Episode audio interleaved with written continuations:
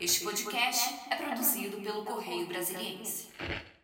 É, a dona Luana, trabalhando, vivendo de um salário mínimo, que é, é, era um dinheiro insuficiente, os filhos saíam pedindo comida, enfim, ela contou pra gente, ela é, entrou no Bolsa Família passou a ganhar, sabe quanto? 2.850. Ela disse, quando viu o extrato, meu Deus, será que é meu mesmo? Né? Por quê? Porque passou a ter um valor per capita.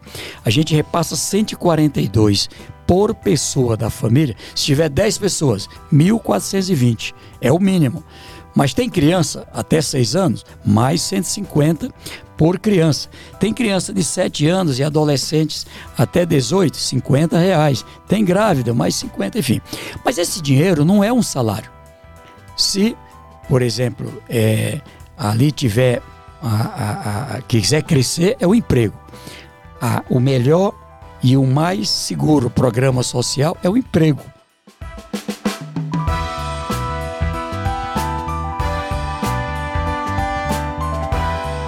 Mais um podcast do Correio. Eu sou Henrique Lessa, repórter de política do Correio Brasiliense. E eu sou Maiara Souto, repórter de Brasil aqui do Correio também. Hoje a gente vai bater um papo com uma pessoa muito especial, que é responsável por uma das uh, posições mais difíceis do governo, talvez, o ministro do Desenvolvimento e Assistência Social, Família e Combate à Fome, Wellington Dias. Obrigado, ministro, por vir ao podcast do Correio. Olha, primeiro saudando aí a todo o povo brasileiro que nos acompanha com muito carinho, desejando aí um 2024 bem melhor, se Deus quiser será, e aqui podendo ter esse privilégio aqui no podcast do Correio, né, com nosso querido Henrique Lessa, com a nossa querida Maiara Souto, poder aqui é, colocar, como ele mesmo já disse, o nome do ministério já diz o tamanho dos desafios, é? ou seja, cuidar da fome, cuidar da pobreza, cuidar de pessoas em situação de maior vulnerabilidade. Então, é um desafio a partir da confiança do presidente Lula e já um ano de experiência aí para ver se a gente alcança um conjunto de metas que ali foram colocadas. Ministro, o senhor ressaltou o nome do ministério Tem Fome. Mas uh, uh, queria que o senhor explicasse para a gente o que, que é fome e aonde é que estão esses 33 milhões de brasileiros. Uh, se eu não me, re me recorde bem, o ex-presidente Jair Bolsonaro dizia que ele ia numa padaria e nunca via alguém pedindo um pão na porta da padaria. Então, assim, o que, que é fome e de onde vem esses 33 milhões de brasileiros? A fome será que é oculta para alguns? Pois é. E eu tenho certeza que donos de padaria daquela época. E não posso negar, é, infelizmente ainda temos fome, ainda temos pessoas que se dirigem em busca de comida. Primeiro, trouxemos o ministério para trabalhar com a ciência. A ciência. Num conceito científico, a fome ela é a insegurança alimentar. Ela é quando a falta da chamada ração, nós somos seres humanos, muitas vezes não queremos nos misturar com os outros animais, mas a necessidade do corpo humano de um conjunto de alimentos é, que são necessários. Por isso que a alimentação de forma diversificada, enfim, com é, um conjunto de é, é, é, é alimentos como grãos, frutas, carnes, enfim, é, garantem a condição é, de que não se tenha o que é mais conhecido, a desnutrição. A cara da fome, ela muitas vezes ela é visível porque ela está ali numa situação de costelas aparecendo. A gente lembra a cena dos Yanomamis ali no começo do ano, mas muitas vezes a, a fome se esconde por trás da obesidade. Né? Pessoas é, que não têm uma nutrição adequada e aí por isso que a gente trabalha cuidando do nosso ministério de um lado da fome, do outro lado obesidade. E trabalhamos com a ciência, o que que fizemos? Uma integração principalmente com é, o Ministério da Agricultura e o Ministério é, do Desenvolvimento Agrário, o Ministério da Pesca, enfim, para que o Brasil tivesse um plano safra que fosse mais do que um plano de crédito. Ele é um plano que é, planeja mesmo o que, que o Brasil vai produzir para vender para outros países, para alimentar outros povos. E o que, que vamos produzir para alimentar brasileiros e brasileiras. Primeiro, alimentar brasileiros e brasileiras. Queremos o máximo de exportação, mas não podemos exportar o que depois vai faltar, que foi o que aconteceu. Faltava milho, porque tinham exportado demais, faltava é, feijão, farinha, goma, é, frutas, enfim. Então, é, esse é um ponto. O outro é integrar com a, o Ministério da Saúde. Nós temos a rede do Sistema Único da Assistência Social, nós estamos falando aqui de 12 mil é, unidades, 12 mil equipes. Ali a presença não é de profissionais profissionais ali da assistência social psicólogo mas também em muitos lugares nutricionista enfim e integrado com a rede do SUS a unidade básica de saúde, o hospital, enfim. E a partir dali, é, agora, é, quando um médico recebe um paciente e faz a pesagem desse paciente, o agente de saúde, enfim, tudo aquilo vem para a nossa base de dados. Ali dá o remédio, dá o medicamento, como aconteceu com o Zionamame, dá ali as vitaminas, etc. Mas se devolver aquela pessoa para o seu habitat natural, para o seu ambiente de vida, sem uma solução, vai voltar a adoecer porque a fome continuará sendo uma presença. Aí, aqui integrado com a rede SUAS, é, essa pessoa, certamente, a partir dela, a visita à família, ali se traz para um dos programas. A gente trabalha é, com dois grandes e potentes programas. Um programa voltado para transferência de renda, o mais conhecido é o Bolsa Família, mas também o benefício da prestação continuada, o BPC. Temos é, na, dentro da, da base não é, da, a, da rede, da, da lei da orgânica da assistência social, atendimento que é feito lá no INSS, por conta da conjuntura. Eu era deputado federal quando foi aprovado é, ali a, a, a, vamos dizer assim, a garantia lá na Previdência da é, aposentadoria rural, como é mais conhecida, mas ela também não é contributiva, ela é da parte da assistência social. Tem o seguro defeso, tem, enfim, um conjunto de, é, de acordo com particularidades de renda que são transferidos, mas também complementação alimentar a segurança alimentar com complementação alimentar. De volta, a alimentação escolar teve um reajuste de 40%. O governo federal transfere a partir de 2023 5 bilhões e meio de reais para todas as escolas do Brasil, para complementar o que bota ali também municípios, estados para alimentação escolar. Eu diria, ela é muito potente. Aqui são investidos é, União, estados, municípios, cerca de 15 bilhões de reais por ano. Mas também o programa de aquisição de alimento, PAA, o programa é, que é casado com o PRONAF, o programa de cozinhas solidárias, não é, de restaurante popular, o programa Banco de Alimentos para trabalhar também a evitar desperdício.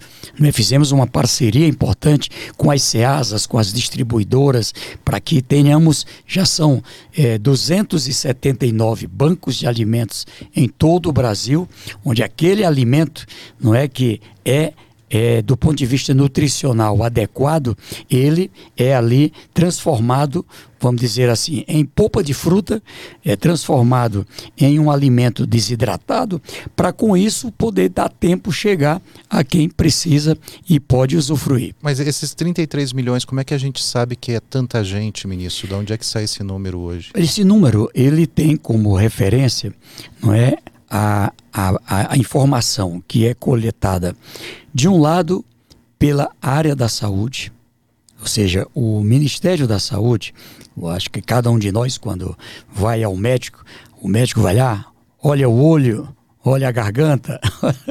Ali das primeiras coisas que examina é sobre a saúde física, né? Ou seja, do ponto de vista é, do corpo, como é que está a situação, como é que está o fígado, como é que está.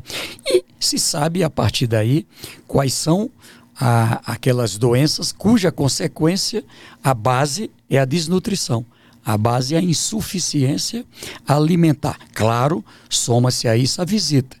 Não é? Ali quando o agente de saúde integrado, SUS, SUAS, como eu falei, é, faz ali a pesagem de uma criança, a criança naquela idade é para ter tal peso, tá certo? Se ela não tem, ali é preciso examinar. Já está é, recebendo algum programa, o programa do leite chegou ali, tem o PAA leite, então precisa chegar. Então eu digo a você que é, nós temos situações mais complexas, como população em situação de rua, é mais complexo porque não tem propriamente uma moradia que esteja na rotina da visita. Por isso que estamos reativando é, o Centro Pop, um centro especializado é um CREAS, não é, especializado em população de rua. Até aproveitando para que o público possa compreender. O SUS é mais conhecido. Você sabe que tem a atenção básica, que ali tem o agente de saúde, a equipe do programa Saúde da Família, a unidade básica de saúde. Ali é a atenção primária da saúde. Tem a atenção primária social, é o CRAS, Centro de Referência da Assistência Social, que tem lá, como eu disse, o cadastrador, o visitador, tem ali a presença do que é nosso, são nossos agentes sociais, ali a presença da assistente social, psicólogo, pedagogo, nutricionista e vários profissionais. E temos é, a, a, a média e alta complexidade na saúde, não é? a UPA, o hospital, ali a média e alta complexidade. Aqui no Sistema Único da Assistência Social é o CREAS, Centro de Referência Especializado da Assistência Social. Então o Centro POP, ele é assim como se fosse o Hospital do Coração, né, que é especializado na área cardiológica, aqui especializado em população de rua. E isso tudo foi desmantelado e a gente está, desde 2023, né, reativando para poder também atender os especializados. Ministro, agora que o senhor comentou também sobre essa questão né, dos últimos tempos, a gente tem é, dados que mostram que a fome aumentou, dobrou nos últimos 20 anos. É, o que, que, aconteceu nesse meio tempo? A gente teve oito anos do governo Lula e seis anos do governo Dilma. O que, que o senhor acredita que aconteceu? O que, que foi feito e o que está sendo feito para a gente retornar a um cenário melhor? Então, em 2003, nós tínhamos como base de dados o ano de 2002 tinha tido censo ali no ano 2000, não é? Ali era o governo do presidente Fernando Henrique Cardoso, o IBGE fez o censo, divulgou ali em 2001, 2002, a gente tinha os dados.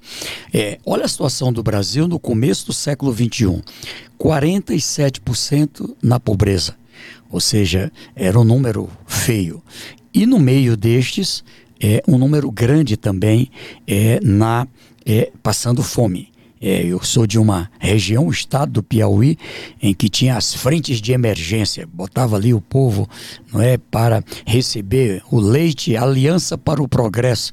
Eu ainda comi o leite daquela caixa zona, tinha um retrato de um cacique, tá certo? Vinha como doação dos Estados Unidos, leite em pó é, para poder chegar a várias comunidades. Muitas vezes distribuíam um feijão que o Lula brincava, o presidente Lula na época, é, ele já ainda um líder, né, deputado federal, enfim, eles o, o feijão é tão velho que bota um prego e um feijão para cozinhar, cozinha o prego e não cozinha o feijão. Então, essa era a realidade do Brasil no começo do século XXI. E ali foi lançado é, um programa que é, passou a ser referência e implantado em 82 países, que foi um, um plano é, para a área da assistência, desenvolvimento da assistência social, que é essa rede SUAS, e do outro lado, é, também que gerou um sistema da assistência social e o sistema é, da segurança alimentar e nutricional. A produção o transporte, a armazenagem, até o acesso. Então veja, e o presidente lançou foi no meu estado foi lançado o programa Fome Zero, era o ministro Graziano, depois Patrus Ananias, Benedita da Silva, é, Tereza Campelo, enfim, é, quadros da melhor é, qualidade, Márcia Lopes, que passaram por ali. E ali, o que que, qual foi a grande aposta? De um lado, o Brasil tinha insuficiência na produção de alimentos. O Brasil não era capaz de produzir é, como hoje. Então, teve um plano, foi ali os primeiros planos safra, para poder, olha, a quantas toneladas o nosso povo consome de feijão, de farinha, de tapioca, de quantos quilos de carne, de frango, etc. E a partir dali passou a ter uma organização. É, ali também começou a transferência de renda. É, eu estava no dia em que o presidente Lula entregou a uma família da cidade de Guaribas, no Piauí, que virou símbolo do Fome Zero, porque era a cidade mais pobre do Brasil. Na época de 50, dos 50 municípios mais pobres, o Piauí tinha 18. Graças a Deus eu fui quatro vezes governador. Ao entregar o mandato, recebi um bom diploma. Dos 50 mais pobres, zero do estado do Piauí. Zero. Então isso é uma coisa que me orgulha muito. Mas vejam, o plano é, previa transferir uma renda, com a renda a pessoa ter o acesso, comprar no nível local, o dinheiro circula no nível local, ali já é um fator econômico. Esse ano passado, nós colocamos pela mão dos mais pobres, no Brasil inteiro, cerca de 168 bilhões de reais dinheiro que está circulando na economia só do programa Bolsa Família. Então, quando chegamos em 2014, que, que aconteceu? Reduziu ao mesmo tempo a pobreza, reduziu a fome, ela chegou abaixo de 2,5% da população e é, chegamos em 2018 a pobreza em 22% e o Brasil recebeu a certificação como um país que tinha passado já mais de três anos abaixo de 2,5% para poder sair do mapa da fome da, da, da ONU, da FAO, é preciso pelo menos três anos com políticas, para não parecer, ah, foi uma conjuntura. Não, não era uma conjuntura. O, foi é, o ano 1, um, o ano 2, o ano 3, com a medição apontando não é, que as pessoas estavam se alimentando, as pessoas que tinham desnutrição, enfim, eram menos de 2,5% da população. Então, esse critério é um critério científico. Nós vamos ser medidos agora. É, o ano de 2023 está sendo medido pela FAO, por vários organismos, mas a, a FAO é uma grande referência. E em julho do, do ano de 24, nós vamos ter a FAO anunciando lá em Washington o que, que aconteceu em 2023. Claro que os dados de 21, 22, esses não mudam mais. Ainda vai dar o Brasil no mapa da fome. Porque... Já vou perguntar qual que é a expectativa para esse mapa da fome agora, depois desses quatro anos. Então, notícia boa. É, todos os indicativos, aí nós somos acompanhados e eu agradeço pelo assessoramento que recebo de uma equipe muito competente. Nós temos lá a nossa querida Letícia Bartolo, que cuida do cadastro único. O cadastro único é o grande cérebro. Então, a melhor forma que tem para poder a gente alcançar quem passa fome, quem está na pobreza, não é uma pesquisa, é um cadastro. Todas ali são cadastradas, preenche esses e esses requisitos, entram no cadastro. Do cadastro a gente vê quem é que vai para o BPC, quem é que vai para o Bolsa Família, para cada programa. Então, a Lilian, a Hawk, uma companheira de de carreira do, lá da, da, da, própria área aqui, é, faz a política de segurança alimentar. A Valéria Buriti cuida da, do combate à pobreza, à fome. E ali tem uma equipe extraordinária. Luiz Carlos, ali a presença do André Quintão, da rede Suas, enfim. Mas também integrada com o IBGE, com o IPEA, com a Fundação Getúlio Vargas, junto com a, o pessoal que trabalha, é, vamos dizer assim, nas universidades, enfim. Eu acredito assim, ó, nós vamos fechar, é, os dados vão mostrar que a gente vinha de um ciclo a partir de 2018 até 2018 tivendo, tivemos queda. Ou seja, reduz a fome, reduz é, também a, é, a, a pobreza. chegamos a 22%, como eu disse, chegamos a abaixo de 2,5% é, no mapa da fome. Agora, 19, 20, 21, 22 vem crescendo. Crescendo, né? Saiu de. É, chegamos a 4,7 na medição do, da FAO.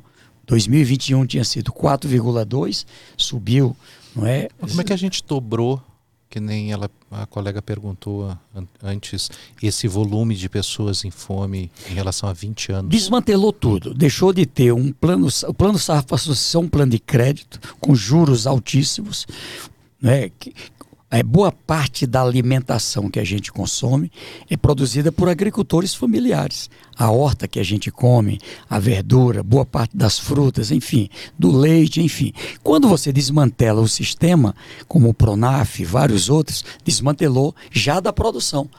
Além disso, né, você desmantelou toda a rede do sistema SUAS. Deixou de ter a transferência de recursos lá para os municípios, para os estados. É, não tinha mais o controle de quem tem direito entra, quem não tem direito não entra. Entrou aí ah, de qualquer jeito, passou a ter um aplicativo das pessoas, podia de forma eleitoreira entrar. Gente de salário é, de 10 mil por mês, eu estou falando aqui de 130 mil por ano tá certo? Recebendo o Auxílio Brasil, tá certo? Gente que é, era é, um servidor público, que era um comerciante, enfim, recebendo. Olha que loucura. É, às vezes uma prefeitura. E esse, e esse pessoal vai ter que devolver, ministro? A gente, quando ali se verificou situações, e uma boa parte é isso, ele dava uma declaração assinada de próprio punho de que sua renda era 200 reais por mês. Nesse caso, tem um dolo tem um crime. Então a gente encaminhou para o Ministério Público, para o TCU, que acabou de divulgar agora um relatório é, com 3 milhões e meio de pessoas e parte dali não é, caracterizando o crime. E, claro, vão responder na forma da lei. Já teve gente perdendo emprego, já teve gente. O Ministério está é, atuando, então, junto está atuando. Então, vejam, a, o que eu estou dizendo é: nós vamos fechar o ano de 23 com queda tá certo? Reduzindo o número de pessoas passando fome. Quantas ainda não posso te dizer. Eu quero confiar aí nos dados que serão colocados. E vamos ter redução na pobreza. Qual seria a sua aposta, ministro? Eu... Não é mais 33 milhões? não, não é 33 milhões. Eu acho que a gente tem chance de ter reduzido aí a, a bem acima da metade, reduzindo, não é bem acima desses 33 milhões, pode acreditar que nós vamos ter. Por que, que eu digo isso?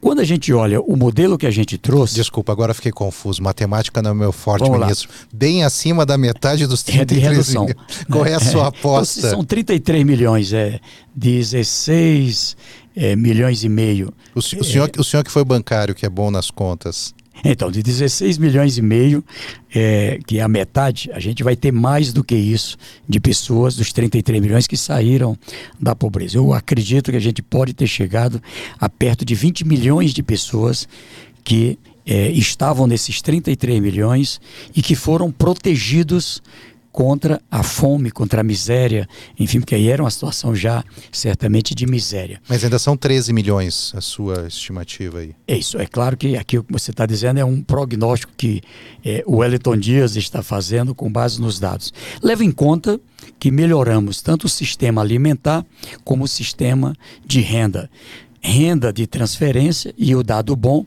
é que melhoramos também renda fruto de trabalho. Então, isso é, é, o que é o caminho. O caminho é, de um lado, primeiro, está com fome? Vamos atender. Alimentação. Transferência de renda e alimentação. Mas é preciso também dar a mão àquela pessoa. Por isso que está recebendo o Bolsa Família, mas a gente cuida da saúde, mas tem que estar tá matriculado, fazendo é, ali um, um, curso, podendo ter uma qualificação, ali ter acesso a um emprego, ter apoio para um crédito, poder produzir no campo, poder montar um pequeno comércio, um pequeno negócio, para quê? Para sair da pobreza. Então, esse caminho é, é da, da, lembra da parábola do peixe, né? Você tem que dar o peixe, mas tem que ensinar a pescar e viabilizar o equipamento para pescar.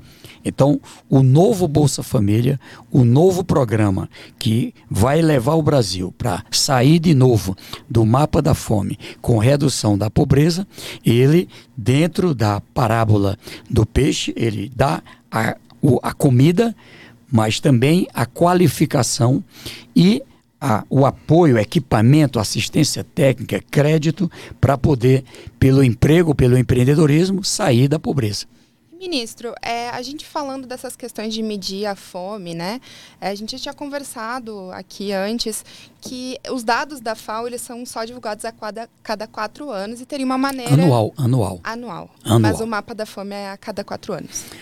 É, é o seguinte, o mapa da fome, é, ele é, precisa não é, ter um país, não só o Brasil, a China, por exemplo. Em 2021 e quando o Brasil entrou de novo no mapa da fome, o Brasil tinha saído em 2014.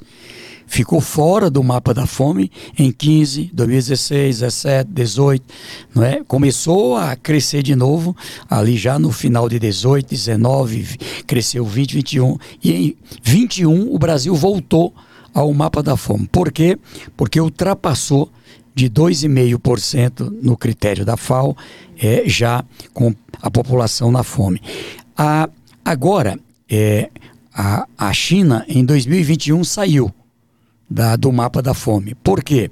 Porque o, meio, o ano de 2021, 2020 e 2019, três anos, a China tinha abaixo de é, 2,5% é, na fome.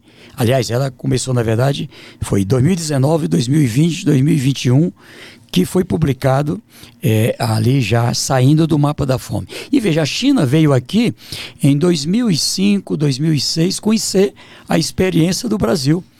A China adotou os critérios que o Brasil adotava e saía.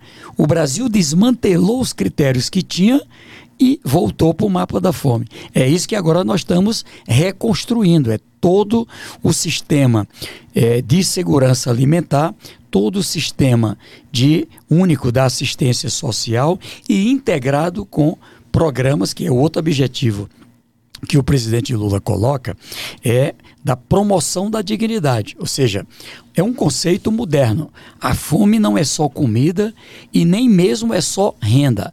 Onde é que a pessoa mora? Ela não tem uma moradia, então precisa apoiar para ter moradia.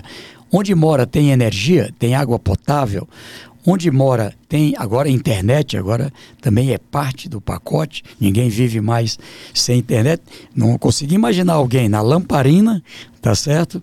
Alguém é, na no Laculá escrevendo carta tá no século XXI e nem mesmo é, bebendo água de cacimba, como eu mesmo bebi. Ou seja, é preciso ter água potável, é preciso ter é, um conjunto de é, direitos não é, que lhe assegura a chamada dignidade, a cidadania. Então, esse é o caminho que o Ministério quer trabalhar organizando para todo o Brasil. O senhor comentou desses critérios da FAO de fazer essa medição. Existiriam outros tipos de critérios, uma maneira que o Brasil pudesse medir isso anualmente? A gente estava conversando antes da questão é, de o Brasil, de repente, ter uma pesquisa própria. Como que está essa Não, essa mas ouça só. Veja só. A FAO divulga todo ano. Todo ano, mês de Sim. julho, tem o, o Oscar das notícias boas ou ruins no mapa da fome. Em julho deste ano, como ela fez em julho, em julho de 23, é, ela anunciou que o Brasil continuava no mapa da fome, porque as medições apontavam que o Brasil já tinha ultrapassado os 2,5% em 2018, depois 2019, 2020 e chegou em 2022, é, na medição que foi feita em 2022, divulgada em 23, é, a 4,7 cento da população em situação grave no conceito da fome. Então, a segurança alimentar, mas também a segurança nutricional, ou seja, é, não é só encher a barriga, é preciso que tenha uma alimentação que seja capaz de atender a determinados requisitos. Esse critério é, a gente tem anualmente. eu digo aqui, o Brasil, para sair do mapa da fome, a gente precisa ter o primeiro ano, o segundo, o terceiro, e no quarto é que vai ser divulgado que a gente saiu, porque permaneceu é, aqueles três anos passados no mapa, aliás, fora do mapa da fome. Eu acredito assim: olha, qual é o plano que a gente está trabalhando? A meta brasileira para o mundo está lá nos Objetivos do Desenvolvimento Sustentável. É isso que o presidente Lula quer trabalhar esse ano. O Brasil, é, esse ano vai ser o ano do Brasil no G20. E o presidente quer uma aliança global contra a fome e a pobreza. É, eu estou indo agora é, na próxima segunda e terça-feira numa agenda no Chile com os países da América do Sul, da, do Mercosul, da América do Sul, dos países da América Latina e do Caribe. Ou seja, e ali é, nós vamos estar dialogando, é, lá a pauta é sobre a segurança alimentar, porque ainda não, ainda não há uma, uma reorganização pós-pandemia, ainda tem problema de insuficiência de alimento em alguns países, outros países armazenando demais, então precisa planejar o mundo. E o Brasil quer ajudar.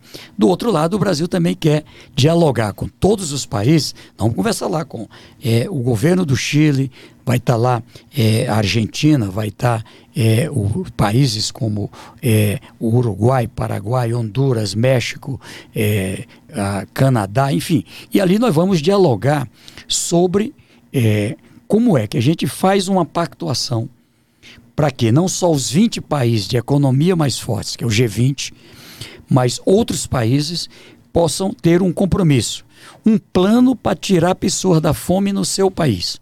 Brasil tem 33 milhões. Qual é o plano? É o Plano Brasil Sem Fome.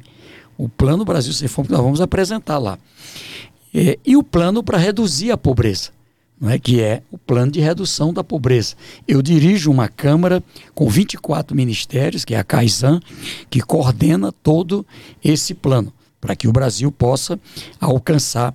É, eu estou acreditando o seguinte: 24 é muito difícil a gente ter alcançado os 2,5%. Claro que eu torço para a gente ter avançado, mas não é fácil. mas eu acredito que em 2025 a gente já tem chance, não é, no nível que a gente chegou, 23, de ter uma primeira medição, tem a possibilidade de ter uma primeira medição abaixo dos 2,5 pontos percentuais no critério da FAO.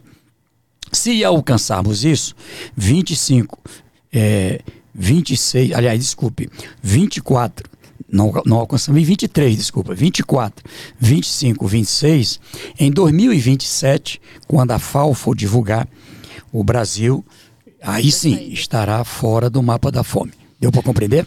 Claro, claro. Não, a, a, minha questão, na verdade, era saber sobre mais sobre o índice que a gente conversou, da a pesquisa que vai ser desenvolvida aqui no Brasil, para medir as questões ah, sociais. maravilha. Essa é uma coisa boa. Acho que todo mundo compreende hoje a importância do é, IDEB, o Índice de Desenvolvimento da Educação. Então, nós estamos trabalhando para ter um índice de desenvolvimento social, o IDEB, um índice monetário da pobreza. Não é? A Fundação Getúlio Vargas, que já calcula, por exemplo, não é, o INPC, a inflação, né, vários indicadores, é, a, aceitou o desafio de, é, tecnicamente, cientificamente, ter um indicador que leva em conta padrões, por exemplo, é, do Índice de Desenvolvimento Humano da ONU, o IDH, e construir ali é, um indicador de miséria e de pobreza. Não é? Então, qual é o padrão que uma pessoa, que uma família, que um município não é, de miséria. E ali é, esse indicador vai ser bom, por quê? Porque vai ser possível por estado e a gente poder ter por município. Então, imagine é, o quanto isso vai ser importante, como o IDEB, é, quais os municípios do Brasil que mais superaram a miséria, que mais superaram a pobreza. Quais os que estão em situação ruim? tá certo? Para poder a gente ter um planejamento. Né? Eu, por exemplo, tenho uma ideia de trabalhar uma experiência como governador do Piauí fiz no meu estado. Eu peguei os 50 municípios mais pobres, lá são 224, e tratamos de cuidar desses 50 municípios. Resultado: cidade como Guaribas, que era a mais pobre do Brasil, já não está nem entre as 100 mais pobres. Tá certo? Então, houve uma melhora, é, que ali é, ao mesmo tempo, melhorar a educação, a, escola, a média de escolaridade, profissão, enfim. Lá hoje tem ensino técnico, ensino superior, enfim. Como é que melhora a expectativa de vida? Então, tem sistema d'água? Não tinha. Bota sistema d'água para ter água potável chegando no, na cidade, para chegar na zona rural. É, ali, como é que. Tem uma unidade de saúde, tem uma equipe, tem calçamento, tem esgoto, tem banheiro nas casas. Ou seja, você faz um conjunto de medidas. Para você ter uma ideia, eram 92 programas da educação, da expectativa de vida e da renda para sair. Então eu imagino o Brasil, a gente pegar os 100 municípios mais pobres, pelo menos um por estado, e fazer uma experiência nacional de elevar tá certo? É a qualidade do desenvolvimento do ponto de vista social, humano. Não é? Então, é, esse indicador ele vai ser, vamos dizer assim, uma aposta científica para ser o parâmetro para a gente trabalhar. Quando você vê um município tem baixo IDEB, então o que é está acontecendo lá? Ah, aquela cidade a gente já sabe.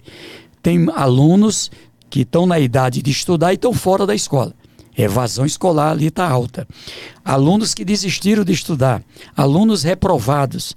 Então, ali precisa entrar o Ministério da Educação, a Secretaria daquele Estado da Educação, ajudar o município para poder resolver o problema. Então, esse caminho também nós vamos trabalhar no social. É, o problema é a renda, o problema é a alimentação, o problema é moradia. Qual é o problema? Então, esse caminho eu estou muito animado. Tanto de ter a FGV produzindo esse índice de desenvolvimento social, como também da gente trabalhar essa experiência é, de é, no Brasil inteiro ter esse esforço, setor público, setor privado, governo federal, município, estado. Imagino a bancada federal ajudando, enfim, todo mundo numa mesma direção. Ministro, o senhor falou que a sua expectativa é 20 milhões. No primeiro ano do governo do presidente Lula, vocês tiraram 20 milhões da pobreza e da fome. Não, no caso, eu falei aqui da fome, dos 33 milhões, porque o indicador de pobreza, ele é maior. Infelizmente, ele é bem maior. É, em tese, não há um número é, do ano de 2000, nem de 2022, sobre a pobreza. A gente tem o último dado é de 2018, tem uma projeção de 2021, é, e ali nós tivemos, mas é provável assim, olha, qual é a referência que eu posso dar? O cadastro único. Quem está no cadastro único é porque tem uma renda per capita abaixo de meio salário mínimo. Quem está no Bolsa Família é porque tem uma renda abaixo de 218 per capita por pessoa da família. Então, nem todo mundo que está no cadastro está no Bolsa Família, certo? Então, veja só, Ali, nós temos uma situação. Mas deixa eu lhe perguntar só: o Bolsa Família é o principal programa para é. essa erradicação da fome é o, e é o principal programa do Ministério, né? É o principal e é o maior do mundo. Não é? Na, no, no volume de recursos, nós estamos falando aqui de um esforço é, de aproximadamente 35 bilhões de dólares. Então, não é um, um programa pequeno. Então, eu te digo assim: a, quando é, a gente coloca sobre a fome é os 33 milhões. Na pobreza, é, a gente tem hoje 45% da população no cadastro. É próximo desse índice, 40%, 45%, que a gente voltou no tamanho da pobreza no Brasil. Mas o senhor falava antes exatamente que, eh, pela leitura que vocês fizeram no Ministério, esse cadastro, o cadastro único que seria feito nesses centros sociais, né, que o senhor falou, a atenção básica à saúde, a atenção básica à ciência social, uh, o senhor falou de fraudes possíveis, de pessoas ganhando uh, uh, com 10 salários mínimos ganhando o auxílio emergencial. Como é que é? A gente tem ouviu a informação de que houve uma retenção muito grande no Bolsa Família durante boa parte do governo do ex-presidente Jair Bolsonaro que depois, próximo da época eleitoral, houve uma, uma grande vazão dessas, desses benefícios. O que, que vocês já identificaram nesse principal programa do Ministério? Quais são, que é a principal estratégia para combater a fome? Quais são a, a, qual é o nível de fraude? Quanta gente que ganha muito mais e recebe o Bolsa Família e é vereador ou é empresário? Então, nós tivemos. Isso ainda existe? Sim, existe, existe. Nós tivemos é, 3 milhões, 3 milhões e 600 mil é, beneficiários, benefícios que tinham é, irregularidades ou mesmo é, prática criminosa. Então vejam, você tinha situações de pessoas que morreram e o dinheiro continuava sendo creditado. É, algumas teve saque, aí já é crime. É, o fato de estar tá sendo creditado era uma irregularidade. Mas no momento em que passa a, a, a ter alguém lá retirando o da pessoa que morreu, aí já é uma prática criminosa, deve ter tido uma fraude. É, nós temos situações de pessoas com renda elevada, é, aproximadamente 1 milhão e 300 mil beneficiários é, recebiam e recebiam é, com renda muito elevada, não era é, não, não, não preenchia o requisito. Nós tivemos famílias que é, ali é, tinha inscrito a, a pessoa que encabeçava a família, normalmente a mulher, a próximo de 80% de beneficiários do Bolsa Família hoje, 79% são mulheres, não é? Então, mais aquela família é, ali inscrevia também o marido, dizia que estava separado, que um estava morando no endereço, o outro botava outro endereço, botava outro filho, botava outro filho, recebia três, quatro ou mais benefícios numa mesma família. Quando a gente vai a campo e checa, não, é uma família só, moram numa mesma casa. Então, enfim, então era uma fraude, tá certo? O programa não é programa Bolsa Solteiro, é programa Bolsa Família, tá certo? Nós temos casos de pessoas que individualmente podem receber, mas ele é uma situação de vulnerabilidade. Alguém, por exemplo, que é Vamos imaginar aqui, uma mulher que é, é, espancada em casa, enfim, tem que sair de casa, é amparada na rede da assistência social, não tem uma renda, a gente coloca para receber um benefício. Mas aí é um caso não é particular de vulnerabilidade, não é o caso. O normal, o nome já diz, Bolsa Família, é a família. Então eu conto aqui para mostrar que também do outro lado nós fomos atrás de quem tinha o direito e estava fora. 2 milhões 850 mil famílias, cerca de 9 milhões de pessoas que tinham direito e não conseguia acessar o programa. A gente foi lá, deu a mão e trouxe para participar do programa. Então, quando a gente fala é, em irregularidade, um milhão que recebe irregularmente são 8,4 bilhões por ano, para a gente ter uma ideia do tamanho da fraude. Por isso que o, o, o Tribunal de Contas da União disse que ao longo é, de 2022, 2021, 2020, a fraude chegou a 34 bilhões de reais de desvio, quer dizer, pago para quem não tinha o direito. E como que o Ministério está identificando isso? identificando quem diz que separou, mas não separou? Ah, isso aqui tem um. E, porque isso parece tão desafiante quanto identificar aquelas filhas solteiras do Exército, ministro. Pronto. É, então, veja, nós temos é, uma base de dados que chega a 1,3 petabyte de informações. Nós agora estamos, inclusive, o presidente Lula determinou para que a data prévia seja o cérebro de toda a área social, aí não só do MDS, mas também é, integrado com o Ministério do Trabalho, integrado com o Ministério da Saúde, integrado com toda a rede né, da área social. Isso vai melhorar mais ainda. Mais dados do CNIS, por exemplo, que tem os dados de salários, de aposentadoria. A gente teve agora mais recentemente situações situação que é, terminou causando prejuízo ao INSS, aposentados e pensionistas, ao BPC, à aposentadoria rural e ao Bolsa Família, que foram as falsificações de CPF, né? Uma fraude gigante aí com um prejuízo muito grande. Então eu conto assim, a, o cadastro, a gente tem uma rede que tem um contato direto. Cada uma dessas 12 mil equipes tem um número de pessoas que elas cuidam. É ali naquele município, tem uma equipe, né, vou dizer que o município onde mora é minha mãe, São Miguel do Fidalgo.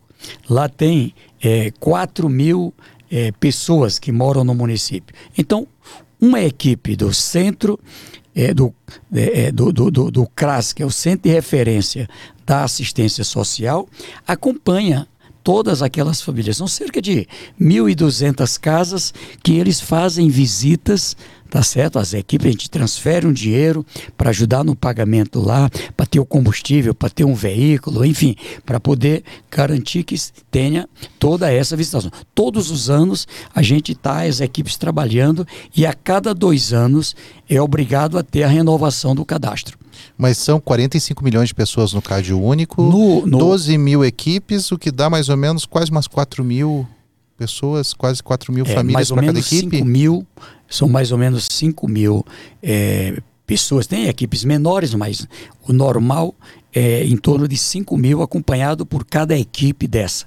Pessoas, tá certo? Aí nós estamos falando de mais ou menos 1.400 é, pela quantidade de pessoas na família, perto de três não é, por família.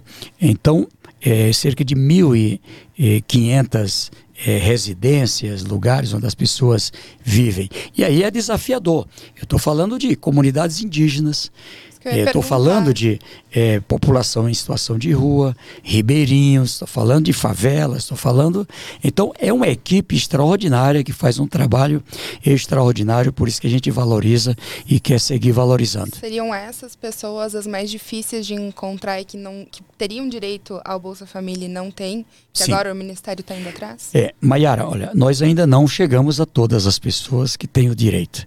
Não é? Veja, a estimativa que a gente fazia lá atrás era algo próximo de 3 milhões de pessoas. Nós chegamos a 2 milhões e 850. Então ainda tem uma quantidade de pessoas que nós ainda não chegamos lá. Tá certo? Vamos continuar. A, nós fizemos é, de 21 milhões e 200 mil famílias, nós fizemos a atualização de aproximadamente 18 milhões é, de famílias beneficiárias. Ou seja, visitamos 18 milhões de lares não é? ou lugares onde vivem, é a barraquinha lá na rua, é ali onde dorme, enfim, para poder encontrar. Então mas, é um mas, desafio mas sobre gigante. isso, ministro, o, o, vocês visitaram a barraquinha lá na rua.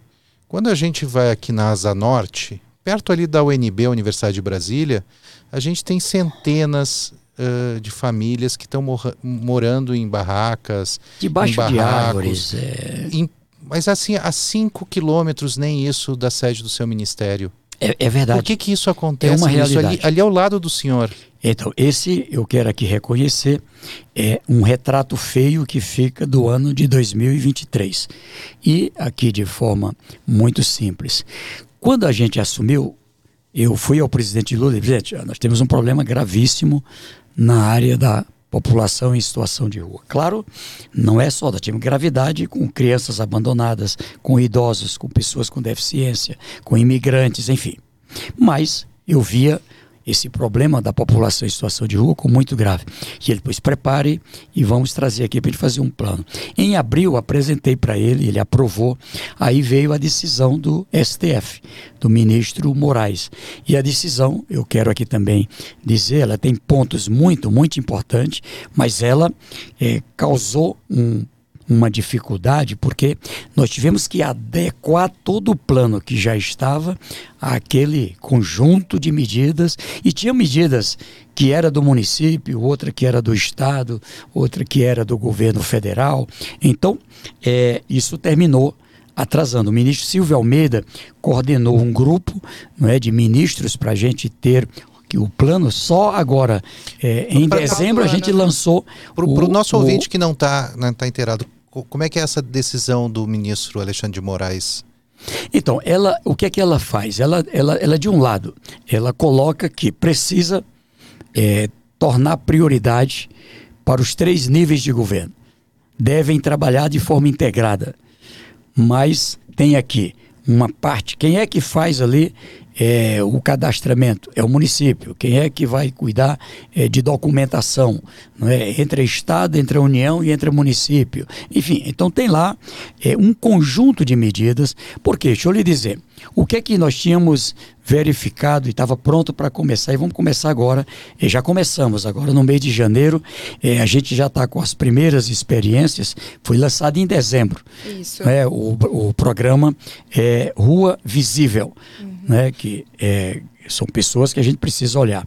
Então veja, no programa que a gente estava planejando, uma ideia era parte dessas pessoas estão na rua em Brasília, em São Paulo, em Belo Horizonte, em Porto Alegre, Rio de Janeiro, Teresina, enfim, porque não tem o um dinheiro para voltar lá para o seu vínculo. Então, a gente vai apoiar para que o município, é, onde a pessoa está agora, na rua, e o município para onde ela vai para poder recebê-la. Tá certo? É faz aqui um exame médico aqui, garante as condições da passagem, as condições de voltar, mas não é só da passagem, ela ser acompanhada para poder ao chegar lá onde ela é, ela mora, é alguém de Brasília que é do meu município de São Miguel do Fidalgo. Ao chegar lá, a área do município apoiar para receber. Ela vai morar onde? ela vai ter o que comer, vai ter onde trabalhar, vai ter, precisa de uma qualificação, precisa de um tratamento de saúde. A gente já faz isso com os imigrantes. Não é? Veja, com os imigrantes a gente já faz. A gente tem só da, é, da ali de imigrantes que entraram esse ano, chega aí a cerca de 200 mil, para a gente ter uma, uma noção. E a gente conseguiu fazer esse trabalho. Agora, é, Mas tem... esse trabalho, ministro, não é um pouco parecido com uma atitude que foi muito criticada com algumas prefeituras do sul do Brasil, que quando recebiam migrantes, não imigrantes, principalmente do Nordeste brasileiro, pagavam a passagem de ônibus para eles voltarem? Mas não, veja só o que eu disse. Primeiro, é alguém que tem vínculo. Segundo, alguém que é apoiado lá no seu vínculo. Isso é muito comum. Olha, eu vi um caso agora é, recente lá em Teresina de uma pessoa. Ela era do Tocantins. É, ela veio com a esposa. É, ele veio com a esposa para fazer um tratamento. Infelizmente a esposa veio a falecer. Ele tinha gastado o dinheirinho dele com o cuidado com a sua esposa até o enterro, enfim. E aí é, não tinha dinheiro para voltar. Agora, não é só dar uma passagem para voltar. Apoia, ele é de onde? É do município de Colinas, do Goiás, lá do Tocantins. Ali eh, recebe aquela pessoa para ter uma condição não é, de começar a vida. Tá certo? Então, o que eu conto para ti é que é, esse caminho já foi praticado no Brasil com bom resultado. Pessoas que estão em um lugar, ela é, aceita voltar para o seu vínculo e esse aqui é o ponto não pode ser uma coisa de polícia tem que ser uma coisa de convencimento de abordagem. A garantir que a pessoa que é uma família que na pandemia que por alguma razão perdeu o emprego não tinha mais como pagar um aluguel botou uma barraca está morando numa barraca. A gente criou o aluguel social. Então inscreve no aluguel social, ela passa a ter a condição de alugar uma moradia, mas escreve também no Minha Casa Minha Vida, para poder ter uma moradia definitiva. E inscreve no programa social e busca qualificação para poder colocá-la no mercado de trabalho. Esse... Outras pessoas que Pois Esse não. programa que o, que o senhor falou do aluguel social, ele faz parte desse plano nacional do Ruas do, Invisíveis. Do Rua né? Invisível, faz. Agora perguntando. É a primeira, aqui, a chamada primeira moradia. Primeira moradia. Isso tem um investimento, então, de um bilhão de reais, né, para anunciado para fazer esse programa Exatamente. acontecer. E aí, voltando ali do Bolsa Família, 168 bilhões.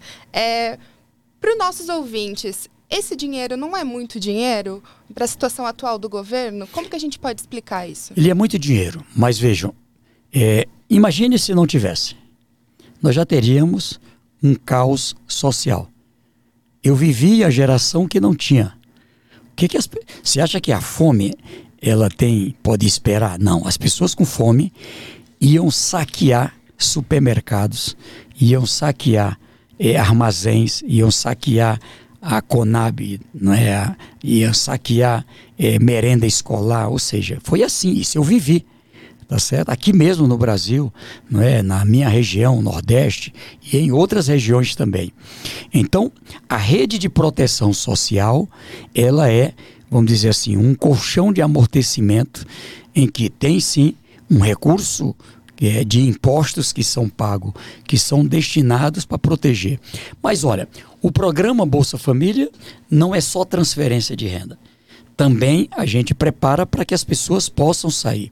Veja o que, que aconteceu quando organizamos, não está tudo pronto ainda, mas avançamos muito em 23. É, quando a presidenta Dilma é, foi ali é, tirada do cargo, né, na, naquele momento ali que eu chamo de golpe mesmo, ali até agora está mais fácil de dizer porque tem a decisão do judiciário, tá certo? Então ali quando aconteceu em 2014, aliás, desculpe, em 2016, é, até ali a gente tinha mais ou menos 14 milhões de famílias que eram atendidas no Bolsa Família. O que, que aconteceu? A pobreza cresceu, a fome cresceu, veio também a pandemia, não posso negar que ela teve um efeito no Brasil e no mundo. Resultado, subiu de 14 milhões para 22 milhões ali dezembro é, de 22, janeiro de 23, quando eu assumi o ministério, quando o presidente Lula assumiu. Se tivesse continuado do jeito que estava, nós teríamos fechado 2023 com cerca de 25 milhões. Com no mínimo 25 milhões, né, pelo mesmo ritmo de crescimento que vinha. E nós fechamos com 21 milhões e 200. Por quê? Porque tivemos a coragem de atualizar o cadastro, ver quem, quem tinha direito e quem, quem não tinha direito. Mas também porque pessoas que estavam eh, ali também passando fome e tal, não tinha nenhuma condição nem de ir atrás do emprego, nem o dinheiro da passagem para ir atrás do emprego tinha. Quando ela é atendida, quando a gente faz a qualificação profissional, olha o que, é que acontece. É, uma parte, já em 23, saiu da pobreza. 19 milhões e 700 mil famílias, é, 48 milhões de pessoas, é, entraram na proteção contra a miséria. Passaram a ter um dinheiro para tomar café, almoçar e jantar todo dia, como prega o presidente Lula. Então, ela passa a ter uma renda per capita acima de 218 reais, somando renda de transferência de renda e renda fruta de trabalho. 48 milhões de pessoas. Por isso que eu digo que uma boa parte destas são pessoas dos 33 milhões. Qual o tamanho? Eu não sei, mas é uma boa parte aqui. Aí veja, é, à medida que a gente passou a fazer um, um, estímulo que tirou o medo de assinar a carteira. As pessoas estavam com medo de assinar a carteira, porque era assim. Eu falei há pouco, é, aqui conversando com a direção é, do Correio Brasiliense, que eu visitei uma família a dona Luana, e é um caso emblemático, mas que representa é, a mudança de modelo, ela é uma esposa casada é, lá na Bahia, Lauro de Freitas, na Bahia, mora num bairro de periferia, e ali ela se inscreveu no Auxílio Brasil uma família com 12 filhos, 14 pessoas. Ela e o marido, mais 12 filhos, 14 pessoas. Para receber quanto? 600 reais.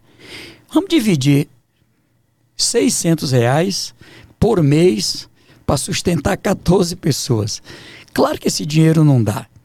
Tá certo? Não, daí, mesmo sendo bancário e sabendo dividir muito bem, ministro, daí tá tem, que ser, que tem que ser mágico daí. muito bem. Então a dona Luana, é, aí ela arranjou um emprego. Ela disse: o dinheiro não dá, eu tenho que ir atrás de emprego. Arranjou um emprego. A gente tem que comemorar o emprego. Sabe o que, é que o governo da época fez? Dem tirou ela. Como ela assinou a carteira, afasta do Auxílio Brasil. Porque assinar a carteira perdia o auxílio. Isso fez crescer o medo de assinar a carteira. Por isso que muita gente estava né, com medo de, olha, eu quero trabalhar na tua casa, mas não dá para tu me pagar aqui só uma diária. Isso era muito comum. Ainda hoje tem muita gente assim, mas a gente está vencendo. E olha só que notícias boas. É, a dona Luana, trabalhando, vivendo de um salário mínimo, que é, é, era um dinheiro insuficiente, os filhos saíam pedindo comida, enfim, ela contou para gente, ela é, entrou no Bolsa Família. Passou a ganhar, sabe quanto? 2.850. Ela disse, quando viu o extrato, meu Deus, será que é meu mesmo? né? Por quê? Porque passou a ter um valor per capita. A gente repassa 142 por pessoa da família. Se tiver 10 pessoas, 1.420 é o mínimo. Mas tem criança até 6 anos, mais 150 por criança. Tem criança de 7 anos e adolescentes até 18, 50 reais. Tem grávida, mais 50, enfim. Mas esse dinheiro não é um salário. Se, por exemplo, é, ali tiver, a, a, a, quiser crescer, é o emprego. o melhor e o mais seguro programa social é o emprego. Então, nós passamos também a estimular aquela família a trabalhar. E veja, o marido dela também já trabalhando, agora uma filha já vai trabalhar num call center. E veja, quando entra no Bolsa Família, só sai para cima. Não sai mais. É, ou está irregular, que aí sai por irregularidade. Mas é, quando a renda sobe, se a renda tiver abaixo de 218 e tiver carteira assinada, recebe o Bolsa Família e recebe o da carteira assinada. Se a renda sobe, por exemplo, a renda agora é, por pessoa da família não é 218, é 400 reais por pessoa da família. E aí, perde o Bolsa Família? Não. Recebe um, dois, três salários, que chega a esses 400 per capita, mas recebe 50% do Bolsa Família, porque está abaixo de 660, que é meio salário mínimo. É a nova regra. E quando sai de 660, quando ultrapassa 660 reais per capita, agora vai para 704, porque o salário mínimo subiu, essa pessoa não sai do cadastro único.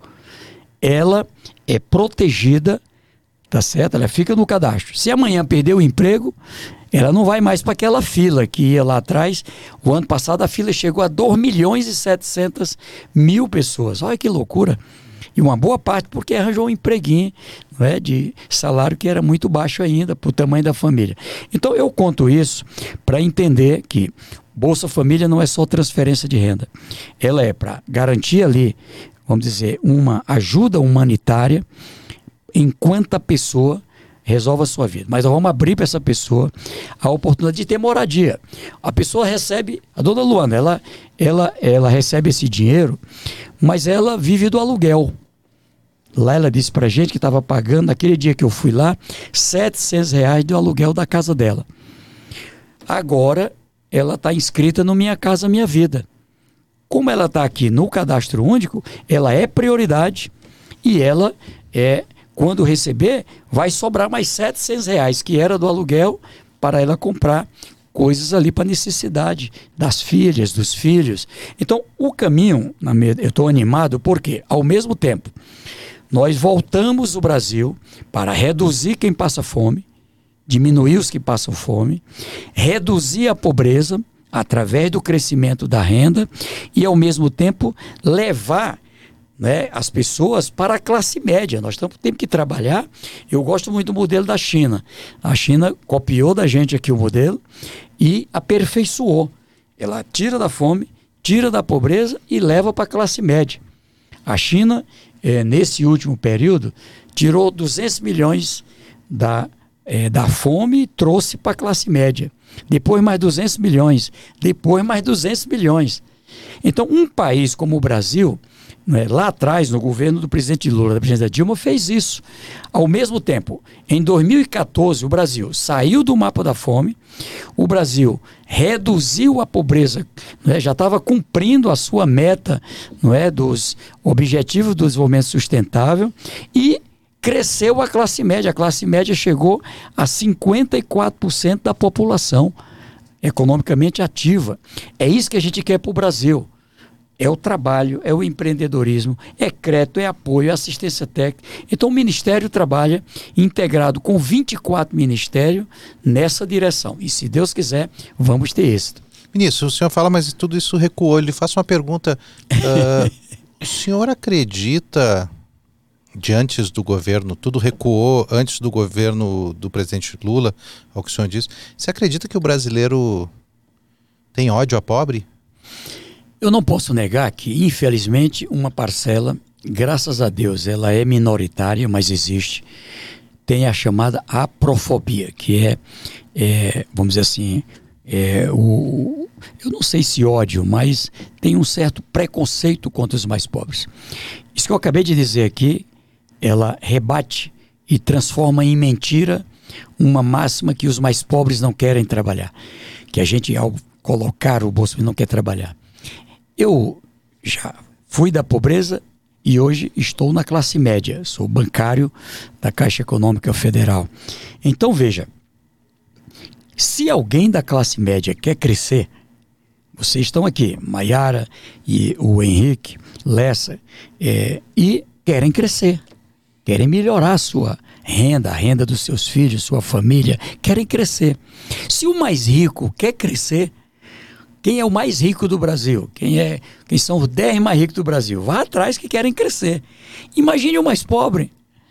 Então quem está na pobreza quer a mão. Agora, se a gente olha para trás, quem saiu da pobreza, alguém deu a mão. O que estamos fazendo é dando a mão ao mesmo tempo a milhões de pessoas. A gente agora comemorou 20 anos do Bolsa Família e nós temos histórias extraordinárias. Agora mesmo eu vi uma história de um garoto, é, aquele garoto que o presidente Lula entregou o cartão do Fome Zero na minha presença como governador em fevereiro de 2003 em Teresina, um garoto de Guaribas. O nome dele é Natanael. Ele tinha oito anos, aquele garoto. Veja só, a mãe, muito pobre. Essa mãe passou a receber o Bolsa Família. Passou a, ali até, até a obrigação de que o Natanael tinha que estar matriculado e estudando com os outros irmãos e irmãs. Sabe o que aconteceu? Natanael hoje é formado em Direito, com carteira da OAB, advogado, sabe aonde? Em Campinas, São Paulo, por conta do ProUni. Então ele hoje é da classe média, advoga, sabe, a favor de quem? Dos mais pobres. ele, outro dia, encontrei-me com ele e ele é, contando com muito orgulho isso e ajuda as pessoas na cidade dele, em Guaribas. Então, histórias como essa são milhões. A pesquisa da, é, da, do Banco Mundial é, sobre os 20 anos do Bolsa Família, o que, que ela mostra? Ela mostra que é, toda aquela geração do Natanael aquela geração de crianças que os pais receberam o Bolsa Família ali no primeiro momento, é, 64% saiu da pobreza, 64%. Não é que saiu da miséria, saiu da pobreza. Ultrapassou a barreira da pobreza. E quer saber qual é o principal ponto? É a educação. Um curso técnico, um curso superior, sei lá, alguns já com pós-graduação. Então hoje nós temos os doutores e as doutoras do Bolsa Família. E esse caminho é que a gente quer para milhões de brasileiros e vamos construir, tirar do mapa da fome, reduzir a pobreza, crescer a classe média e fazer isso com educação, com profissionalização, com apoio. Então, esse dar a mão, com certeza vamos trabalhar. Eu olho para trás, Henrique, é, se não fosse algumas pessoas que me receberam na casa delas para eu poder estudar, que a minha família era muito pobre, se não tivesse me dado a mão, tá certo? Eu não teria chegado onde cheguei, não para ser ministro, tá certo? Senador, mas para poder chegar num concurso da Caixa Econômica Federal, né, do Banco do Estado, que eu passei também, tá certo? Trabalhei lá, radiodifusora, onde eu trabalhei lá como estagiário. É, eu fui estagiário, abri portas, ó, para estudar fazia a Escola Técnica Federal, técnica em contabilidade, fiz um curso, aliás, fiz um estágio de técnico em contabilidade no Banco do Nordeste. Lá conheci o seu Vinícius Machado, que foi ser diretor da Rádio Difusora, né? Gostou do meu trabalho, já me levou. e lá eu virei um cuspidor de microfone. Qual era a voz que o senhor fazia na rádio? Fazia lá um programa, é, Viva a Literatura é Viva, em que as pessoas ligavam, ao invés de pedir música, para pedir poesia. E o senhor recitava? E eu recitava, mas Domingos Bezerra, Iolete, né, uma mulher extraordinária, faleceu de câncer, infelizmente. Então, eu conto isso, assim, da minha própria história de vida, e isso é patente. Nós temos um presidente da República é, que viveu a fome, viveu a pobreza, e ele traz tudo isso para o seu ensinamento. Então, não tem nenhum doutor maior do que, é, do que ele nessa área. E agora ele está fazendo um desafio para que em 2024, em novembro, nós vamos preparar daqui até lá, no Brasil, no Rio de Janeiro, a gente tenha a primeira aliança global contra a fome e a pobreza. Cada país planejando como é que vai tirar pessoas ali da fome e da pobreza. Deixa eu lhe perguntar, insistir ainda, por que que, e, e, quando o senhor fala em dar a mão, eu fico imaginando, lembrando do, do padre Júlio Lancelotti, porque no final das contas o que ele está fazendo é, é, dar a mão, Exatamente. alimentando. É... é... lamentável o que foi feito ali. O que, que o senhor acha Graças sobre isso? Que, que, inclusive, o senhor explica isso? Eu, eu, no dia que aconteceu aquela história da, da CPI, eu fiz uma manifestação pública é, isso sim é uma aprofobia, tá certo? Ou seja, é uma perseguição a quem faz o bem. Isso aqui é aprofobia. Mas veja, é mais até do que aprofobia. Mas, Mas é, que os vereadores, isso? ao tomar ciência do que estava em jogo, retiraram as assinaturas. Eu já fui vereador, eu fui vereador, deputado estadual, federal, duas vezes senador, e sei a importância do gesto de reconhecer que você errou ao assinar. Eu, quantas vezes eu tirei meu nome também de CPI, de determinada situação, que alguém me convenceu que eu estava errado. Antes de, do senhor ir embora, a gente queria falar um pouquinho sobre política. O senhor acabou de dar a sua, a, a sua carreira uh, extensa. Só está faltando o Palácio do Planalto? Não, aqui é, o primeiro nome chama-se Luiz Inácio Lula da Silva, né, Geraldo Alckmin, acho que é uma dupla extraordinária. Olha, a, se alguém vai fazer uma cirurgia complexa, a gente quer os melhores profissionais, os mais preparados. Então o Brasil tem um privilégio, e aí eu sou amigo dos dois já de muito tempo, tanto do presidente Lula como o vice-presidente Geraldo Alckmin. Mas olha, é um privilégio, de verdade é um privilégio, o Brasil ter duas pessoas com tanta experiência na situação em que o Brasil chegou no final de 2022. Para que a gente possa ter um distensionamento, um ambiente. Né, mas, mas gente... o senhor e o, o vice-presidente combinam ali no número de mandatos Quatro à frente, mandatos, à frente do executivo eu, estadual. Como ele já disse, eu posso dizer, a vantagenzinha que eu levo em relação a ele é que é, eu fui eleito quatro vezes no primeiro turno o único brasileiro eleito quatro vezes no primeiro turno e sou graças a essa bondade do povo de ter me aguentado lá 16 anos de mandato é, no estado do Piauí. O Piauí tinha um índice de desenvolvimento humano 0,4 que significa muito baixo desenvolvimento, baixa escolaridade, baixa expectativa de vida, baixa renda. Quando concluí meu mandato, em 2022, é, o Piauí era ali anunciado um IDH 07, alto desenvolvimento. Elevamos ao mesmo tempo essas três colunas, tá certo?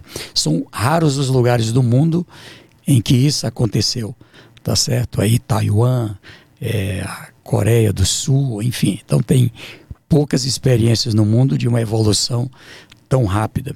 Então veja, mas eu te digo que é, a experiência do Alckmin de, de quatro mandatos de governador, um estado que é um país como São Paulo, do presidente Lula, que já tinha sido duas vezes, com toda a história dele de vida, né, de é, lidar com os trabalhadores do movimento sindical, de é, ser deputado federal, trabalhar no parlamento e chegar e com toda a paixão que ele trabalha. É um líder respeitado no mundo abraçando causas, não é que o mundo que fica aí priorizando guerra, fica priorizando tantas outras maluquices, e ele colocando o, atenção pessoal, nós vamos ter que trabalhar aqui, ó, gente passando fome, pobreza, mudança climática. Nós temos que cuidar para esse mundo ter mais igualdade. Então, é alguém que, é, vamos dizer assim, com certeza o Brasil vai cada vez mais olhar, é? independente das divergências políticas, não estou falando aqui de é, que tem que é, vamos dizer assim, ser do lado do presidente Lula. Eu acho que independente de quem é governo, quem é oposição, mas é um brasileiro, é um cidadão do mundo, não é com um grande com um grande marco, não é que marcou a sua vida, a sua trajetória e marca, não é com uma paixão muito grande pelo que faz, especialmente porque mais precisa. Ministro, é, falando agora dos outros mandatos, né? O senhor chegou a falar é, em entrevistas que acreditava que o Ministério da Justiça e da Segurança Pública deveria se separar. O que, que o senhor acredita que o presidente Lula vai fazer? Ele hoje anunciou é, o nome do ex-ministro do STF, Ricardo Lewandowski, como novo ministro da Justiça. E eu digo que bom. É um excelente brasileiro. Também tive o privilégio de conviver com ele, uma pessoa honesta, né? E isso conta muito no mundo de hoje, porque é, o mundo do crime engordou muito em patrimônio. Veja, o trabalho extraordinário do ministro Flávio Dino, nós estamos falando aí de bilhões, cerca de 6 bilhões é, entre patrimônio, dinheiro, contas bloqueadas, enfim, da, de pessoas do crime. Então, aí, é claro, por trás desse trabalho, também a importância de destacar é, o trabalho extraordinário da Polícia Federal, da área de inteligência, da Polícia Rodoviária Federal, de várias áreas. Então, mas eu acho que estamos em boas mãos. Eu, particularmente, é, sou defensor tá certo? É, da, de que haja um Ministério da Justiça e um Ministério da Segurança. E digo isso com é, aqui um, um olhar pequeno lá para o meu estado. Lá também era Secretaria de Justiça e Segurança. E fiz questão lá de separar. A Justiça é quem cuida da relação com o Judiciário, com o Ministério Público, etc., com a missão de é, não só garantir o cumprimento de penas, né, quem está preso quem está é, em, pro, em, pro, em, em, em, processo de pena provisória de condicional. condicionada é quem está com, é, com direito a cumprir a pena não é fora de um presídio pena alternativa. Então isso é de uma complexidade extraordinária porque veja quando alguém é preso o país que recebe essa pessoa precisa entregá-lo lá no final da pena melhor e não pior. Tem que entregá-lo melhor. E o Brasil está falhando muito aqui. Do outro lado, a segurança, ou seja, quem é que vai cuidar para reduzir homicídio, reduzir feminicídio, reduzir assalto, reduzir roubo, furto. Tem desenvolvimento social onde o Estado não entra? O, o Estado aqui entra é, na, na, na, parte da ressocialização é, e, ao mesmo tempo, na área relacionada é, com vamos dizer assim, o egresso. Uhum. É, o grande problema que a gente tem é porque, é, da minha experiência, o ideal é trabalhar quando ainda está lá cumprindo a pena. Ali ter a condição de estudar, a condição de fazer um curso, a condição de trabalhar. Né? Tanto o Flávio Dino, quando foi governador, eu também do Piauí, as pessoas que estavam cumprindo pena, lá vai produzir alimento, vai fazer funcionar a área de alimentação do presídio. Outros ma, trabalhavam ma, ma, com ministro, material de construção. O, o, senhor é um homem do social, o senhor sempre vai voltar para o social. A gente queria saber o que, que, o, o, que, que o presidente Lula vai fazer. A gente Não, quer. Ele já tomou a, a decisão, gente... na minha opinião, ele tomou a decisão de manter. É Juntos? Um, é um, é, é, ele, ele, ele já, já tinha é, sido não é, vamos dizer assim, consultado, eu mesmo e outros conversamos com ele ainda em 22 antes de tomar posse, se não era conveniente, explicando para ele a diferença, e ele tomou a decisão de nomear o ministro Flávio Dino com os dois juntos, Justiça e Segurança. E agora, é, pelo que compreendi, anuncia o ministro Lewandowski, não é correto é, anunciar o homem toma aqui o ministério e depois agora deixa eu dividi-lo aqui no meio. Então, certamente, é, eu acredito que ele vai é, manter da forma como está, pelo menos neste mandato. Ministro, o senhor é um apaixonado pela área social, então a Isso é gente, é às, vezes a gente quer só saber aquela coisa mais simples. Mas tá, o nosso horário está acabando, a sua assessoria já está aqui nos lembrando que o senhor agendas. tem outras agendas. e eu queria perguntar para o senhor, que, uh, com esse anúncio do, do ministro Lewandowski e essa troca na justiça, muito se fala de uma mini reforma ministerial agora no início do ano. O que o senhor está sabendo uh, no bastidor? O que, que, que, o presidente Lula já perguntou para o senhor? O que, que ele já se aconselhou? Vai ter muita, muita mudança? E, e para a gente encerrar aqui, eu queria saber assim, do senhor qual é a expectativa que a gente tem no cenário político do governo do presidente Lula, porque o seu, o seu ministério, inclusive, é um ministério cobiçadíssimo, né? É um é ministério é que Uh, aquele grupo chamado do Centrão sempre diz: não, deixa o Wellington lá, só pega e coloca o Bolsa Família, cria um, um ministério do Bolsa Família. Então, essa, parte, essa página está virada por uma decisão do presidente. É, é, claro que tem pessoas com muito mais preparo do que eu para comandar o MDS, e é claro que é o presidente que toma decisões. Eu digo é que dividir o ministério é zero possibilidade tá certo? Porque o presidente se convenceu é, daquilo que realmente é a realidade. É, não é possível trabalhar é, transferência de renda é, separado de segurança alimentar, separado de inclusão socioeconômica separado do emprego, separado do empreendedorismo, separado é, do, da meta de 36 programas como moradia, saúde, educação, é, energia, água, cultura, esporte. Ou seja, então essa página eu acho que virou.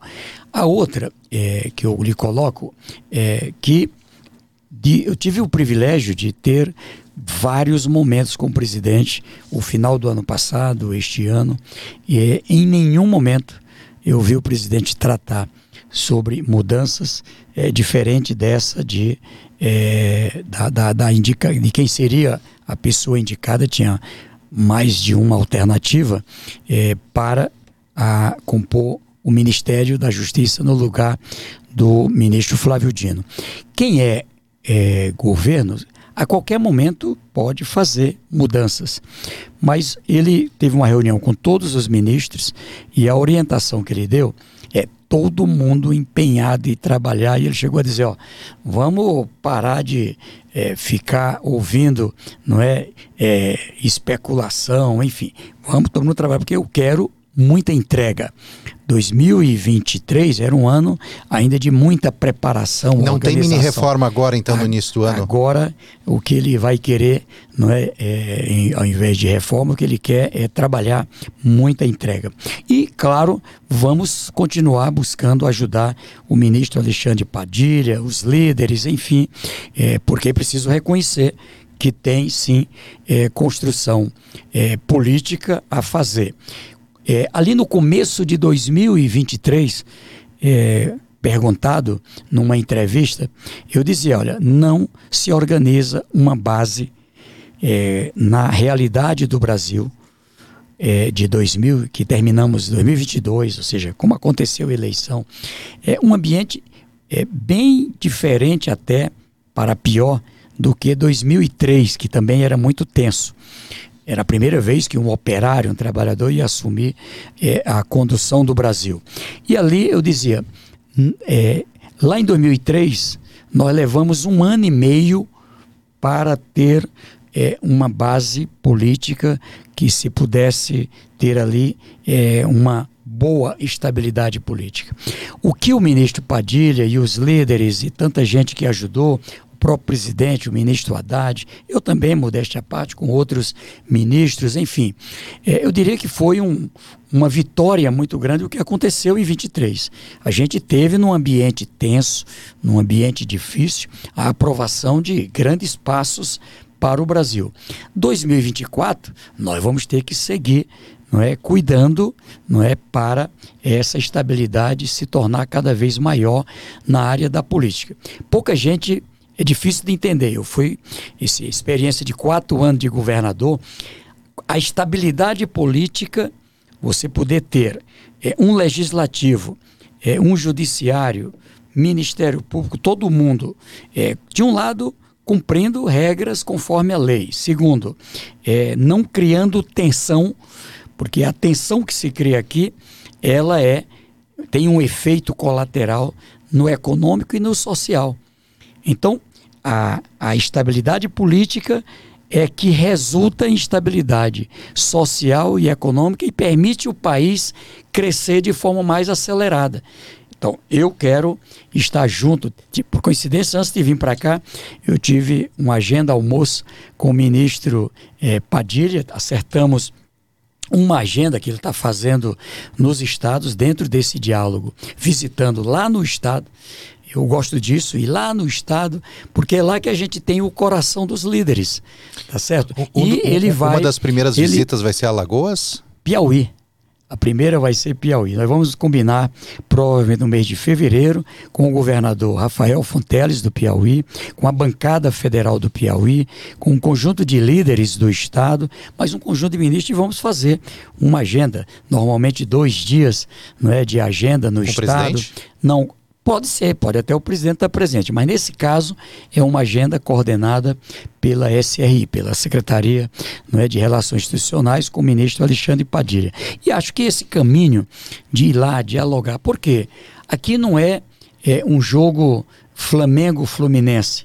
Flamengo-São Paulo, aqui não é um, uma partida de futebol que todo mundo se emociona, mas depois, quando acaba o jogo, um ganhou, outro perdeu, ou empatou. Time, Eu sou torcedor do Cruzeiro de Minas Gerais e do River Esporte Clube do Piauí, como lá agora só tem o, o Tiradentes, que era meu time feminino, que aliás é um dos melhores do Brasil, tá certo? Então, o que eu conto aqui para você é que não é um jogo não é uma disputa pela disputa. É o destino de cerca de 210 milhões de pessoas. E aí, aqui a gente está tá junto. Eu fiquei muito feliz em ver a participação nesse ato com líderes de diferentes partidos, tanto lá no dia mesmo, no dia seguinte, ao dia 8 de janeiro de 23, como agora. Tá certo? É um ato político, é um ato político político com P maiúsculo, no sentido da defesa, do fortalecimento da democracia. Então, se a gente pode se unir num ato como esse, como é que a gente não pode se unir é, em medidas concretas em favor do Brasil? Eu acho que vamos conseguir. Ministro, em nome de todo o Correio Brasiliense do Diário Associados, muito obrigado por ter vindo ao podcast do Correio. É uma honra recebê-lo aqui para nos contar um pouquinho do que está acontecendo lá no Ministério mas infelizmente nosso tempo acabou. Olha, eu agradeço aqui ao Henrique Lessa, Maiara Souto, agradeço a todo é, o corpo aqui é, de dirigentes e de os que trabalham aqui na, no Correio Brasiliense, todo o sistema Correio, né, que é extraordinário, tem uma história extraordinária. Eu lembrava quando eu cheguei, que vim aqui a primeira vez, eu era vereador de Teresina. Então, assim, é uma honra muito grande. Eu encerro aqui com uma mensagem de agradecimento e de esperança. Né? Agradecimento pela oportunidade é, e agradecimento, se Deus quiser, para que a gente possa seguir aí nessa caminhada, mas também de esperança. Você vai ver final de 2024.